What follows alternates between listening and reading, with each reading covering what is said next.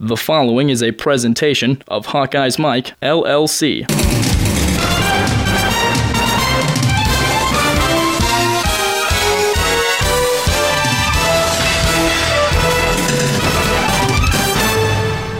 Caught down the right sideline. Touchdown, Kevonte Martin Manley. Iowa was backed up. They convert a couple of third downs, and it results in a touchdown. Vandenberg to Martin Manley. Just the fourth touchdown pass of the year for the Iowa Hawkeyes. And again, you can see that common theme early on for the Hawkeyes. They want to move the pocket, get James Vandenberg outside, and again, the patience to let that route develop. He was able to find Martin Manley for the touchdown. Hello, everyone. This is John Patchett, and welcome to the Football Show from Hawkeyes Mike. This podcast features former NFL and Iowa Hawkeyes star Marv Cook. Marv breaks down Iowa's loss at Indiana, and he previews the upcoming game at Kinnick Stadium against Purdue. We also have our weekly Big Ten Conference update. This Hawkeyes Mike podcast is one in a series of our weekly programs, which include Marv Cook and Brent Balbinot, as well as sports reporters Scott Dochterman of the Gazette, the Hawkeye Susan Dank, and Steve Batterson from the Quad City Times. Be sure to check out both of our Reporters Notebook shows this week. The Iowa Indiana game highlights are courtesy of the Big Ten Network, with announcers Eric Collins and Derek Ratley. A nice job in play by play and analysis. We very much appreciate it and thank them. Hawkeyes Mike football programs come to you following every game during the entire season and are brought to you in part by Prefense Hand Sanitizer. One application lasts all day. Try the hand sanitizer used by the Iowa Hawkeyes and remember, the best defense is Prefense. And by the Marv Cook Investment Group in Coralville, Iowa. Marv Cook for all your investment needs.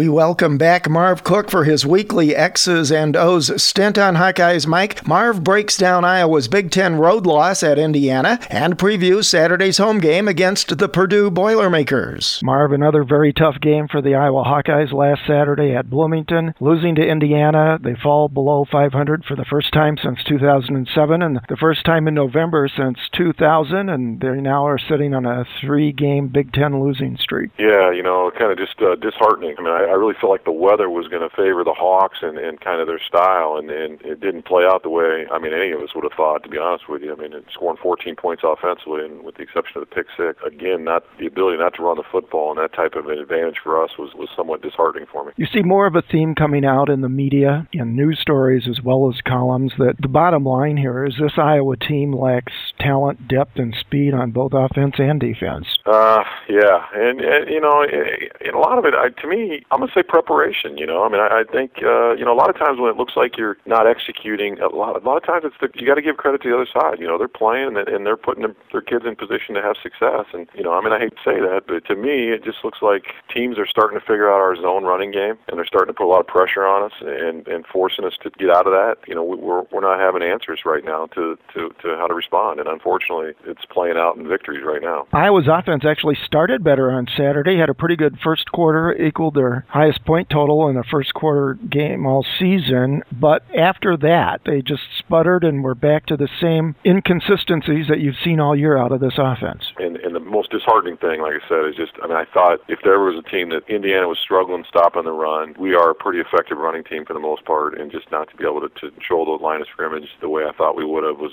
was obviously put us in a, a bad spot over and over and over again. The post game reports sound similar. You mentioned it that you know it's execution and all these other things. Well, I mean, you know what? We then maybe we need to try something different. I mean, if, if that's the, the same response that we're getting every single week, then maybe we need to try something different and, and find an effective way to get it done right. Because you know, I learned from a long time ago, Bill Parcells, a coaching situation was, you know, we went over something over and over and over again in practice, and we get in the game and we didn't do it the way it was meant to be practiced. And ultimately, I thought the player was going to get yelled at, but ultimately the coach got yelled at. And after being yelled at for about 45 seconds, the coach said, "What do you want me to do?" I told him a thousand times, and he had because I had heard him, the coach, tell the player a thousand times to watch out for this particular formation and motion and play. And Bill Parcells responsible. Obviously, it wasn't enough. We've got to find a way to communicate with these guys, get them in position to have success, and then ultimately, you know, they've got to step up and make plays and win football games. You made the comment last week that you thought this might be a game where, and I think it's building off of what you just said, where Iowa might have to open up the passing game a bit more in order to help facilitate the running game. And last Saturday, you saw Iowa continually trying to run right into the. If Indiana's defense has one strength, it's interior defensive linemen, it's defensive tackles. And yet Iowa ran play after play after play right at the defensive tackles, and Indiana just stuffed them. Yeah.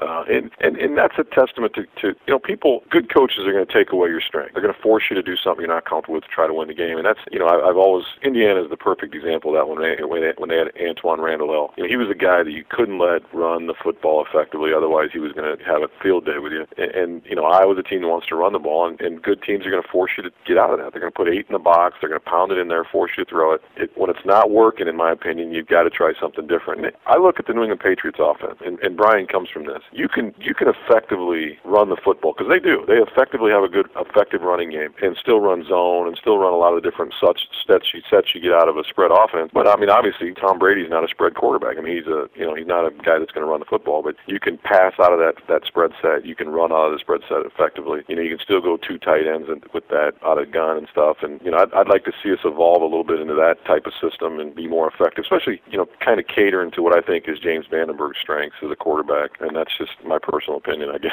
Yeah, let's pursue that, that a bit. That and a cup of coffee will, will get you a nice morning, you know. Uh, let's let's follow up on that point a bit. More people seem to be wondering just what's going on here in terms of Greg Davis' approach and whether or not it looks like he's come hell or high water going to stick with his philosophy on this perimeter passing game or perhaps take better advantage of the current players' skill sets. I mean, they are what they are. You've got Vandenberg, who clearly seems, because we've seen him do it in past years, more comfortable with a bit more of a vertical passing game. He can make almost all of those passes, and yet he's really struggling in this perimeter approach. So, you know, it really makes you wonder what's going on here. Why? It, Kirk talked a little bit about it in the press conference on Tuesday. He really didn't say very much. But that, that debate, if this offense continues to struggle, and there's no reason to expect it not to at this point through nine games, that debate, I think, is going to continue. 100%. I mean, to me, I, I don't see a lot of differences. I mean, I, we're still inside zone, outside zone. We're still play action pass, running boot, deep comebacks off the play action. You know, to me, it's it's very very similar to what we've been, and that that makes sense when you when you when you recruit. If you're recruiting to your system, which is what you should be doing. But you know, Coach Davis comes in a little bit. These aren't his guys, and you know, Notre Dame had the same issue. I mean, you know, Brian Kelly a year ago got in a ton of hot water when he said, "Well, we don't have our guys in yet." I mean, you you bring in guys that fit your system, fit the style that you want to coach and to play to. If you have, this is going to sound bad, but if you have square peg guys, you need to run square peg play. You can't run round peg plays, and you've got to match your personnel to what you've got. And, and uh, you know, I've, I've been around a lot of guys that can sit and draw X's and O's better than anybody on a board. But if the but if the O can't block the X, it's not a good play. At the end of the day, you still got to have guys that can beat the guy across from you, and you got to put those players in position to be successful. So, you know, I, I think we are, a, you know, we are built to be a zone team, and and right now, I don't know if we've got the guys that can do that. I mean, if you're going to be a zone running team, you need to look like Wisconsin, six six, six seven, three twenty. You know, that makes running the zone a little bit more easy when you have those big, big kind of guys, and you got big or big backs that can pound it in there, or you got scatty backs that can change the pace a little bit. You saw glimpses of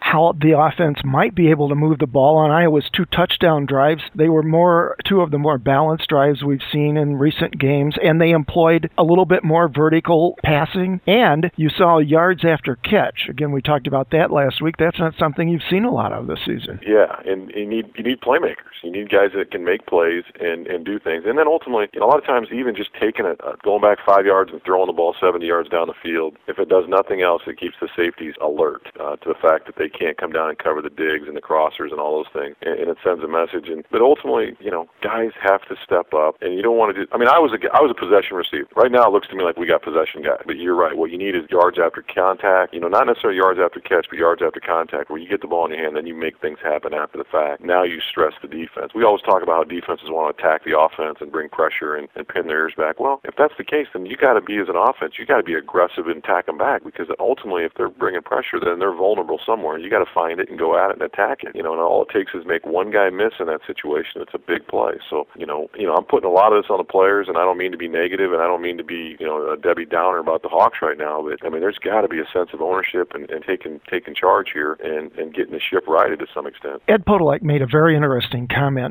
I think it was in the second quarter of that game where he talked about the fact that Vandenberg appeared to be changing a lot of plays into running plays and changing them so late in the uh, play clock that the offensive linemen and, and the other players couldn't adjust in time to the blocking schemes. Does that comment make sense to you? Yes, and and unfortunately, what happens is defenses will bait you into that. Good defenses, good coordinators, and good sound strategy understands what how you're trying to attack them. You know, Iowa's got a counting system where they want to count up and, and, and account for the certain guys with their with their line calls, and ultimately a shade by a nose or a shade by a backside defensive tackle kind of changes the count. It kind of screws things up a little bit, or where a, a linebacker initially lines up, and by moving, it forces them to then readjust their count and who's pushing to who. And so instead of the the, the, the left guard and the center pushing to the Mike backer, now all of a sudden it becomes the, the right guard and then the center pushing to the Mike backer. Well, now if you don't communicate that correctly, now you got three guys pushing to two and you got one guy in block. So yeah, it does make sense, and and that's what good teams do to you is they they understand how you're going to try to attack them, and then they're going to make late shifts on you and force you to get into plays, and then they're going to show you one thing, knowing that you're probably going to check into something else, and then they're going to shift into what they know or what they feel is going to be an effective defense for that play that you're probably going to audibilize to. So I mean that's football. It's a great chess matchup, and um, you know, I, and I do see a little bit of that going on, and, and um, you know, obviously that's something that we're going to have to clean up. Let's talk a bit about probably the biggest offensive mistake all day, which was Vandenberg's attempt to throw a back shoulder pass into double coverage in the end zone that was picked. This is a fifth year senior making that kind of a mistake. He did talk about it after the game, said it was all on him. Is that, given the whole offensive struggles all season long, is that maybe just Vandenberg pressing too much, trying to make something happen out of out of nothing when he probably even knows better? Yeah, well, this is one of those deals where when we have the luxury of results, you know, it's easy for us to go back and say he shouldn't have done it. You know, it's one of those deals where it works, it's it's a it's it's a great throw and, and you know well executed play and stuff. It, it, but I think ultimately it is a culmination of you know eight weeks of, of struggling and trying to make a play and trying to help help your team and carry your team. And that's what happens is you press a little bit, you maybe force it into a window that it isn't you're not exactly comfortable with. And, and if you're comfortable, you know you just throw the thing away and you, you live to fight another down kind of thing. And John, you you, you sense this is a tough day for me. I mean, this is hard, hard, hard, and I apologize. I'm saying a lot of trying to throw out a lot of uh, other words to kind of I think defer and ju- and, and throw off uh, my true feelings here a little bit. But but ultimately, I think it is. It's a culmination of a lot of frustrations. I, I think he's a great leader. I think he's a great team guy. I think he's stepped on a lot of problems and taken it up and taken ownership for those those deals. But he's just trying to help his team. He's trying to make a play and help his team to a victory, lead his team to a victory. And I'll never fault guys for that. Third down conversions continue. This sounds like a broken record, doesn't it? Continue to be a significant problem. Only five of 14 against Indiana, Iowa had another five three and outs, and you're not going to score many points when that is happening. You know, and, and part of that is first and second down execution. I mean, getting you into third and manageable situations, and, and I think we talked about the running game, how that you know, if you're on first and second down, you're going to run to the teeth of defense, and that's Indiana's strength. You're setting yourself up for not failure, but you're setting yourself up for being behind the eight ball a little bit, not getting yourself the best potential to have some success. And statistics on going from third and you know four and less to third and six or more is, is conversions go way down. So you know a lot of that stuff, in my opinion, self-inflicted to some extent. That's something that you need to have a 10 or 15 minute session in practice where that's what you work on is third down conversions. And you're working on third and shorts, you're working on third and mediums, and you're working on third and longs. You know, ideally you stay out of the third and long ones, but you have to practice them, and you have to know you know what plays you want to get to to help you try to convert those those situations. On the positive side, Kevonte Martin Manley had a really nice game, two games in a row. He had a career high uh, in numbers of receptions. He also had seven against Northwestern. Uh, Uh, he looks like he's beginning to really gel as, as maybe one of the wideouts that they can count on for a couple of years to come. And he, he needed to be that guy six weeks ago. You know, I mean, he needed to build on the success that he had last year. You know, playing alongside you know Marvin McNutt and and and to kind of take that mantle of that guy if Keenan Davis wasn't going to take it. We've got guys that should be talented enough to, to be effective, you know, with Fiedorowicz and Martin Manley and Keenan Davis. And, you know, there's enough skill set there and enough athleticism that we should be, that should be a pretty dynamic offensive package, and it's just it hasn't been as dynamic consistently as it needs to be. That's that's unfortunately that's what we're lacking right now is consistency, and you have to do it every single day. You have to practice it on Monday, Tuesday, Wednesday, Thursday. My assumption is that they're probably practicing that way to some extent too. There's probably being a lot of you know a lot of inconsistencies in the way they're catching the ball and the way they're running routes and, and the timing of things. It's probably taking place Monday, Tuesday, Wednesday, and that's why we're seeing it on Saturday. For a defense that gave up as many yards as it did last week against Indiana and the previous two weeks, over 1,400 yards surrendered in those three games. The defense actually played better than it did the previous couple of weeks and held Indiana to equal its lowest point total of the season, but it gave up too many big plays again. You know, and our our, de- our defense for the most part, I've been very very pleased with. I mean, they've been a little bit of Jekyll and Hyde. You know, at times they've had just ooh that didn't look good, but at other times, I mean, and for the most part, the majority of the season, they've been pretty stout and pretty pretty stingy with what they've done. So you know it's there, and and part of it is, and I used to I be I played on a team like this, and I'm not gonna lie. So I, we play, I played on the New England Patriots one year. We were one and 15, and offensively we were so bad, and our defense was great. The problem was we were giving the other offenses like 15 possessions. You know, when normally they're to get 11. Well, you give good teams extra possessions to see your defense and the, how they're defending and how they're trying to to beat you. They're to figure it out. I mean, those guys are good on the other side that they're to figure that out. And I think that's a little bit of where we're at right now. Is offensively we're struggling so much that or enough that we're giving other teams more possessions and more shots at our defense, and they're taking advantage of it. Indiana's quarterback Cam Coffman played a really nice game. Wide receiver Cody Latimer had a terrific game. They've gotten most of the attention from last Saturday's game, but given your background, I thought their tight end Ted Bolser, who had six catches for 82 yards, had a terrific game Saturday. Well, and that, that's it, right? To think about that, six for 82. I mean, that that core, you know, that just moving in chains and and those con- conversions, and that's that's a lot of real estate. 82 yards, you know, that's a full drive, a full possession for points, and that's what I've been craving to see Iowa get out of the tight end production is that kind of you know serviceability where you just you know keeping drives alive, and, and you know a defense thinks they get you stopped and they get the guys covered on the outside, and all of a sudden there's the tight end bang and at first down, and um, you know those as you mentioned that that's that's the meat and potatoes. You know the other stuff, the big plays, the 50-yard touchdowns, that's all the sizzle, but the meat and potatoes is that tight end or those fullbacks or backs, you know, making those third down conversions, moving the chain. Anthony Hitchens had his sixth game of the year with double digits in tackles. Christian Kirksey, a terrific game overall, had those two turnovers, the pick six, and the fumble recovery. Do you realize he's now the third leading scorer in terms of touchdowns for the Iowa football team? He has two. I doubt if you can say that about many defensive players uh, on Yeah. FBS teams. That's pretty Yeah. interesting. What'd you think of Nico Law? Now, he started his first game. He seems to be one of these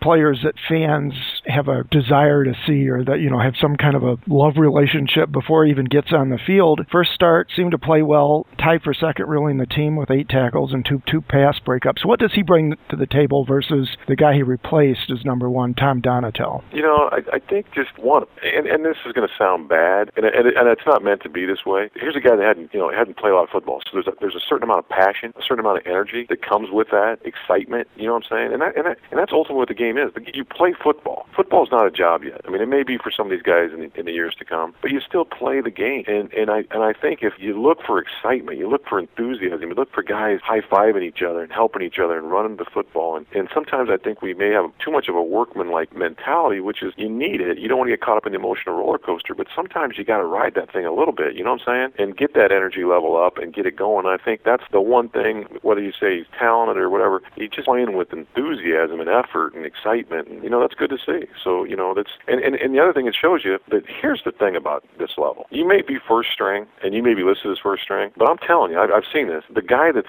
technically listed as second string, he's better than the first stringer in some of the areas of football. You know, and and, and the first stringer is better than him in some of the other. And the third stringer is going to have some skill sets that are better. There's no player that's better in every single aspect of football than the guy behind him for the most part. Now there may be a few exceptions that, but like Emmitt Smith, he wasn't a great necessarily great pass blocker. The backup running back at the Cowboys probably was a better pass blocker. My point is there should be 85 guys on the roster out of 120 that are Big Ten caliber type players, and when just given the opportunity to play, can play. And, and that's what I think you saw here as the guy gets in there and gets eight tackles and two pass breakups. Pretty good football player. More good stuff from Marv Cook after the Big Ten update.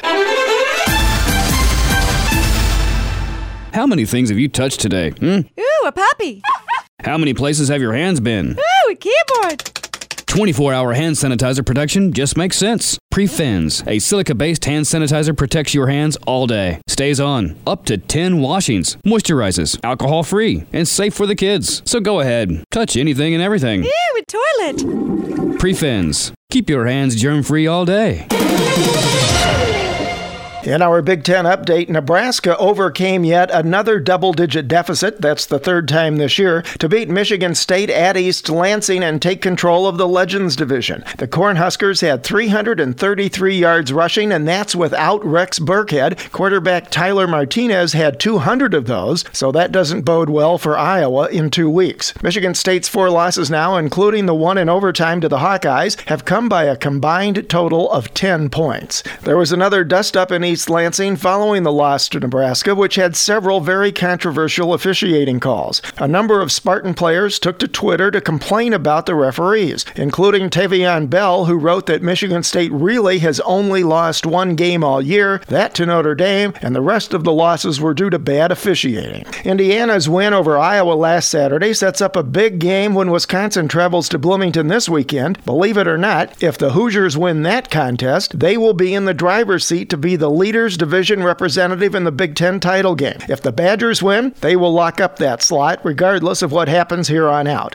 Remember, neither Ohio State nor Penn State are eligible. Even with Ohio State having its bye week this Saturday, a Nebraska win over Penn State would allow the Buckeyes to clinch at least a tie for the Leaders Division title. Michigan won at Minnesota last week, giving them the six wins necessary for bowl eligibility, and they did it without Denard Robinson, who set out another game. The Wolverines started Devin Gardner at quarterback. He threw for three TDs, but also had two picks. Michigan joins Northwestern, Wisconsin, and Nebraska as bowl eligible conference teams. Michigan State and Minnesota are each just one win away from that status. The Legends division is more muddled, even with Nebraska in charge at the moment. With just three games remaining, every team technically remains in contention for the division title. Michigan and Nebraska are tied at the top with 4 and 1 records, and the Cornhuskers holding the tiebreakers. It would appear that Michigan's remaining schedule is also more difficult than Nebraska's. Northwestern is just one game off their pace. Key games this week include Northwestern at Michigan. The loser there will be toast in the Legends Division race, and Penn State and Nebraska, where the Cornhuskers cannot afford a loss at home. Incidentally, conference teams have been very successful in road games this season, not including the Hawkeyes, of course. Big Ten road teams have an overall record of 16 and 15. Few conference teams remain in the national rankings. The AP has Ohio State 5th and Nebraska 18th. The USA Today Coaches Poll lists the Cornhuskers 16th and Northwestern 21st. Harris Interactive has Nebraska 16th, the Wildcats 24th. In the BCS, Nebraska is ranked 16th and Northwestern makes its first appearance there at number 24. Big Ten rankings in the NCAA of interest for the Iowa Purdue game include linebacker Anthony Hitchens, fourth in tackles per game, averaging 11.78. Landon Feichter of Purdue is 12th in interceptions per game. Jordan Cotton has moved up to 16th in kick return average, and Mike Meyer is 8th this week in field goals per game. The Hawkeyes are 29th in scoring defense and 17th in turnover margin.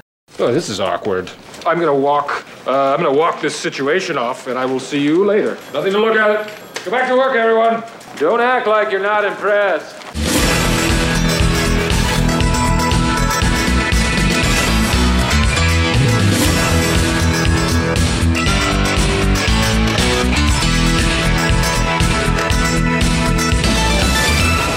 Just a reminder that you can participate in our shows by offering your own comments and opinions on the Hawks. The toll free hotline is available 24 hours a day. Call 866 74 Hawks and make your voice heard. Visit HawkeyesMike.com. Go to the news and events section and check the links for up to date information on Iowa games, TV channels, team schedules, and more. You can subscribe to all Hawkeyes Mike podcasts through iTunes, and you can follow Hawkeyes Mike on Twitter, Tumblr, and on Facebook. Also, be sure to check out all of the Hawkeye stories, features, and blogs in the Gazette, the Hawkeye, and the Quad City Times, and listen to Brent Balbinot on Hawkeye's Mike and on the Balbinot and Brommelkamp Show weekdays 4 to 7 p.m. on KGYM, ESPN Sports Radio in Cedar Rapids, and at KGYMRadio.com.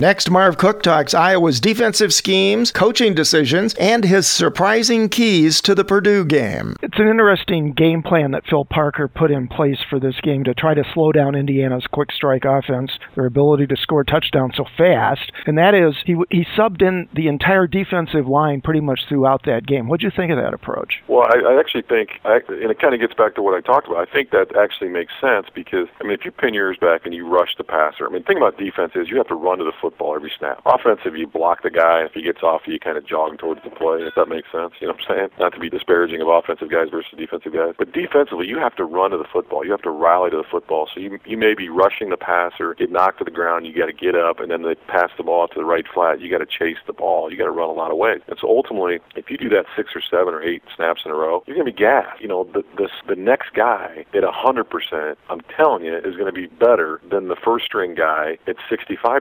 And so you, you, it does make sense to get the fresh legs in there for two or three snaps, let the other guy get out and get some water and get a blow, keep the rushers fresh, and keep trying to put pressure on the quarterback and get him out of his comfort zone. Because you know we saw with we saw with um, Adrian Clayborn when he was an All-American and all that stuff. I mean, you cannot force these guys to go 85, 90 snaps, and especially some of these hurry-up offenses where you, you know you're running 30-yard sprints, you know, over and over and over again, and not expecting to get tired after six or seven snaps. I think it's I think it's a brilliant strategy, and, and we need to keep guys fresh from that standpoint. We can't leave uh, thoughts on the Indiana game without uh, talking a little bit about the controversial decision that Kirk made late in the fourth quarter to punt rather than go for it on fourth and inches. I'm curious as to what your reaction was to that, but even more importantly, the message that you think that sends to your offense. I can see both ways. You know, you, you punt it away, go three and out, you get the ball back, a field goal still ties it. You go for it, you convert it, you keep the drive going, and you still have a chance for two possessions. If you get it and you start driving again and you still don't get it, you can still punt it away then and still hold them and have a chance for a field goal. If you don't get it, you can hold them to a field goal, and now a touchdown still wins for you. Or was it half a yard? You know, I don't know. If I if, if I thought we were better, I would go for it. If I thought we were a better team, I would go for it. That that would be my personal opinion. Let me let me ask the question in a slightly different way, pose it in two different ways. One, at this point in the season, given everything else that's occurred, what do you have to lose? But two, if you're an offensive player out there, don't you want to go for it? Yeah, yeah if you feel you're better. That, that's that's how I would look at it. And and I, I'm telling you, 11 guys on the field should have felt like they were better. But but you know, I, I do see it the other way. You know, I mean, honestly, you kick it away if they don't if they go if you go three and out or even just give them one first down, you're still gonna get the ba- ball back with a minute 50, and you're still gonna have a chance to go down and kick field goal and, and tie it and get to overtime. You know, it, it, like I said, the, the biggest thing is is we have the luxury of result of what happened. You know, I mean, it's, it's the nature of the beast. So I mean, if he kicks it away, we get three and out, they get the ball back in the 40 yard line, and we we go down and kick a field goal or score a touchdown. We're brilliant. So I will say that uh, most of the media members, at least, were not second guessing Kirk on that. They were first guessing it. So, for what that, yeah. for what that's worth. Well, let's turn to the Purdue game. On paper, at least, this looks like of Iowa's three remaining games, the one that they might have the best chance in. Iowa, of course, has its three-game losing streak. Purdue has a five-game Big Ten losing streak. The Hawkeyes are going to wear Nike Pro Combat uniforms. That should be pretty cool. It's the blackout game. Someone's got to break a losing streak here. Yeah, and Purdue scares me. I'll be honest with you. I mean, they were early on this deal. They were, you know, one of the teams that you know, talked about uh, as far as uh, you know being a contender in the Big Ten, and they got off to a decent start. I think in their non-conference stuff. You know, they gave, you know, they gave Ohio State fifth. They took Ohio State at Ohio State into overtime. So I mean, there's some talent there, and it's a good football team. You know, obviously, which is concerning. So you know, we're going to need to be ready. You know, it's it's going to be interesting. I mean, it's it's going to be interesting to see the mindset of the Hawks. One, the fans. Two, the players. Three, Kinnick Stadium. You know, I mean, I'm I'm curious to see how Kinnick Stadium look on Saturday. I, I mean, it's going to be interesting. I mean, it's you know the weather's starting to turn a little bit, and and you just hope the fans don't turn with the weather here and, and find something else to do on Saturday afternoon. Yeah, just as you mentioned, Danny Hope said at the uh, football media day in the Big Ten in the summer that he thought this was the best Purdue team he had. Now he's had some tough injuries, and including situation at quarterback. He's in his fourth year. All kinds of rumors that he's going to lose his job at the end of the season. How does that impact players? I don't. I know that didn't happen to you in your career at Iowa. I don't know. I don't recall right off the top of my head if it happened in the pros. But from a player perspective, when you're hearing all these reports and rumors about your head coach being fired, what does that do to your psyche? One of two things. If the coach has got a great rapport with the players, it, it rallies them in a big way because they ultimately feel responsible for, for kind of the results. If the, if they know the coach has been in it and has got vested ownership and has really you know committed the time and the effort and put the staff together that's you know that's really you know trying to move the program in the right direction. Ultimately, the players know if it's their responsibility, and if that's the case, then they they they surround the wagon, circle the wagon, and they get ready. I mean, if there is a disconnect between the coach and the players, it's irreparable. I mean, it, you, you lose them, and it's, you, you can't get it back, and it's a tough, tough thing to overcome. And that may be a little bit of what we're seeing to some extent as they've kind of unraveled here in the last five weeks. But I mean, I watched that Purdue, I watched that Purdue game. I, I mean, I was watching on TV when watching Purdue and Ohio State go to overtime, and it was a Ohio State was lucky to get that win. Obviously, Ohio State's got some talent and a good football team, so this is not something to take lightly. And and you know that being the case, though, the beauty of where we're at is we talk about this all the time is a Big Ten game. This is every bit as important as any other Big Ten game we play. Chance to even the slate in the Big Ten and get ready for a hard push with Michigan and Nebraska. And if you get two of these three, you're going to feel pretty. You know, people are going to feel pretty good about where the Hawks are if they get two of the next three. You know, and not not feel great about it, but feel good about at least we're digging in and fighting and competing and and uh, trying to move in the right direction. So you know, it'll be um, it's going to. This is one of those games where it's going to you're going to find out where the true character of a team is, uh, the true discipline and, and focus of a team is, uh, the team that you know ultimately plays well during the week, practices well, prepares well. Probably be the team that has a big advantage on Saturday. Boilermakers give up 194.5 yards rushing per game. That's the second worst in the Big Ten. So you would like to think that Iowa again could get its rushing attack unleashed. They will be, it looks like, playing without Weisman or Rogers again. So that's going to put the load on Bullock primarily and secondarily Garmon. Got to step up. Young guys got to step up and carry the load. Find a way to get it done. And you know, week eight or nine, uh, you're no longer a freshman. You're no longer a young guy. You're you're, you're an experienced veteran, and role is to help the team win football games. So that's where the mindset should be, and, and I believe will be. And we're lucky in Iowa. I mean, we're very very fortunate. We're the Chicago Cubs of college football, in my opinion. Miami, University of Miami, had 19,000 fans at their game the other night, and they were playing a big time opponent. And you know, we're going to show up, and we're going to have 70,000 plus cheering the Hawks on, wanting to get a win over Purdue. So you know, and I think the players need to understand that that is a huge home field advantage, and they do, and they play for it. And so I'm expecting a very very spirited effort out of our guys. Iowa's defense, their version of the nickel generally this season, and they've been running more nickel and dime in the last few weeks or against these high octane offenses.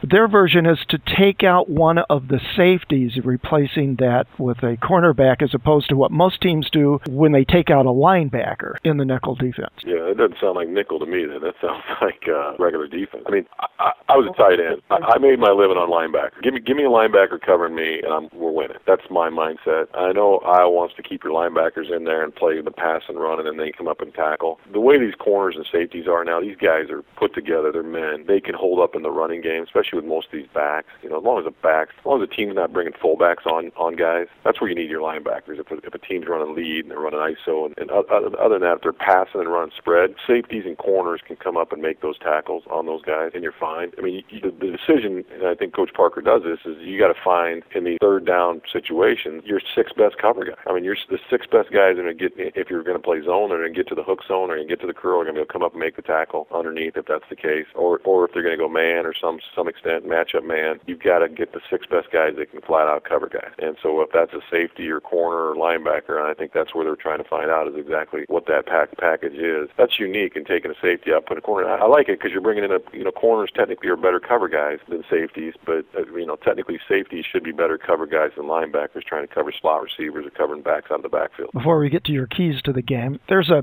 kind of an interesting theory floating around that given all the conversation about well Iowa's Vandenberg's taken every snap of the season, are we ever going to see a backup quarterback even in some mop-up duties? Ferentz at his Tuesday press conference was asked that specifically if they if Iowa fans would see Jake Rudock take a, an actual snap in a game, and he gave his typical response: "James is our quarterback." The theory is that the coaching staff is trying to avoid at all costs giving any of the backup quarterbacks this season a leg up in terms of competition going into next year and, and spring practice next year. Does that hold water with you? No, that that wouldn't hold water with me. I don't think. I mean, some of the situations we're talking about, you're down 21 or 20 points, and there's four minutes to go in the game.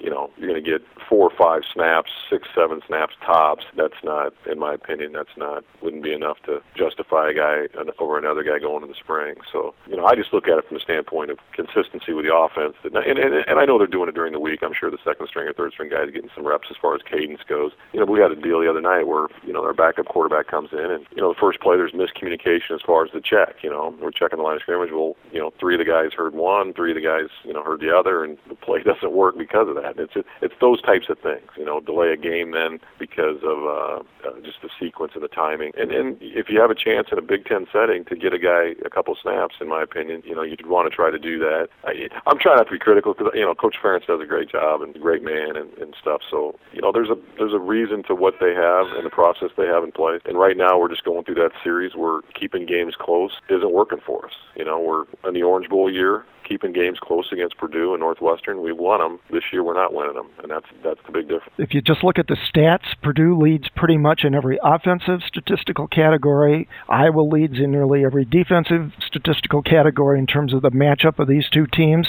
So, what are your keys to this game? What does Iowa have to do? Which players are going to be crucial for them to be able to come out with a win? John, I'm going off the board here today. I'm going to go off the board today with my keys to the game. I want to see guys that are jacked. I want to see guys that are passionate about playing football. You know, I want to see guys when they come out and they're playing what is it, back in black or they're you know Hell's Bells or whatever it is, are jumping up and down. Our kickoff team is going nuts, waiting for the opportunity to go down there and get after it. And and when we make a sack or we you know bat a ball down, I mean I don't I don't want the excessive stuff. I'm talking about guys that are playing with the passion and the love of the game and the excitement of, of, of making plays. And if we do that, we're going to be fine. We got Kinnick Stadium. We got you know there's enough talent here that that type of thing. You know, and we've seen it numerous times. Where you know the Pitt game. Remember the Pitt game? We get destroyed for three and a half quarters last year, three quarters. All of a sudden the switch goes, and now the momentum goes, and our players are getting excited, and now they're making plays, and, and, and momentum and, and, and excitement and enthusiasm play such a huge role in this game, and you can't try to keep it down. You don't want, I mean, you don't want to get caught up in the emotional roller coaster of it, but you got to feed off that energy, and I, and I, that's what I'm looking for. And I, I think if they get that excitement back in them and hunger, we're going to be fine. I mean, we, we've we've seen glimpses of it, and you know, defensively especially, and, and just offensively, we got to be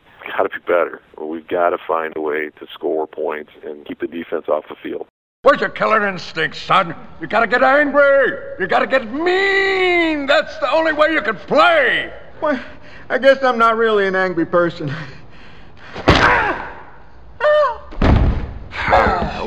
Are you angry now? Martin Manley and Davis, the wide receivers, bottom part of your screen.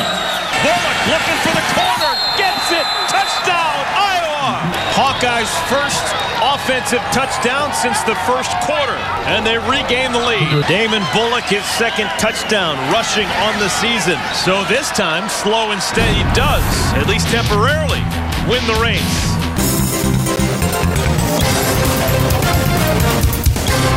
Hawkeyes Mike is always interested in and encourages listener feedback. Help make us better. Please provide us with your comments and suggestions for programs, guests, and topics by emailing feedback at hawkeyesmike.com or by calling toll free 866 74 Hawks.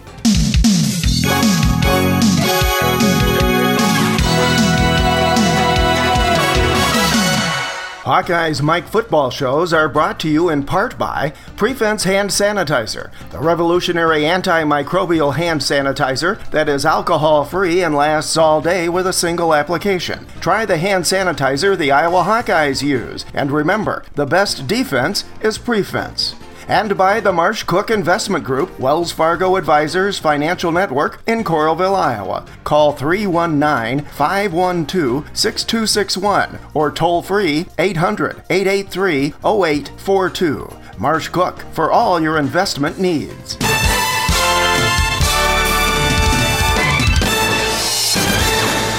Our thanks again to BTN for the game highlights this week, and as always, special thanks to Marv Cook. We hope you've enjoyed this Hawkeyes Mike podcast, that you'll come back for more, and that you will participate by phoning and making your own voice heard on our shows. Call 866 74 Hawks. It's all Hawkeyes all the time on HawkeyesMike.com. One passion, many voices. Nice work, everyone. Sharp broadcast. Really good. Everyone on the floor as well. Really a lot of hustle. I liked it.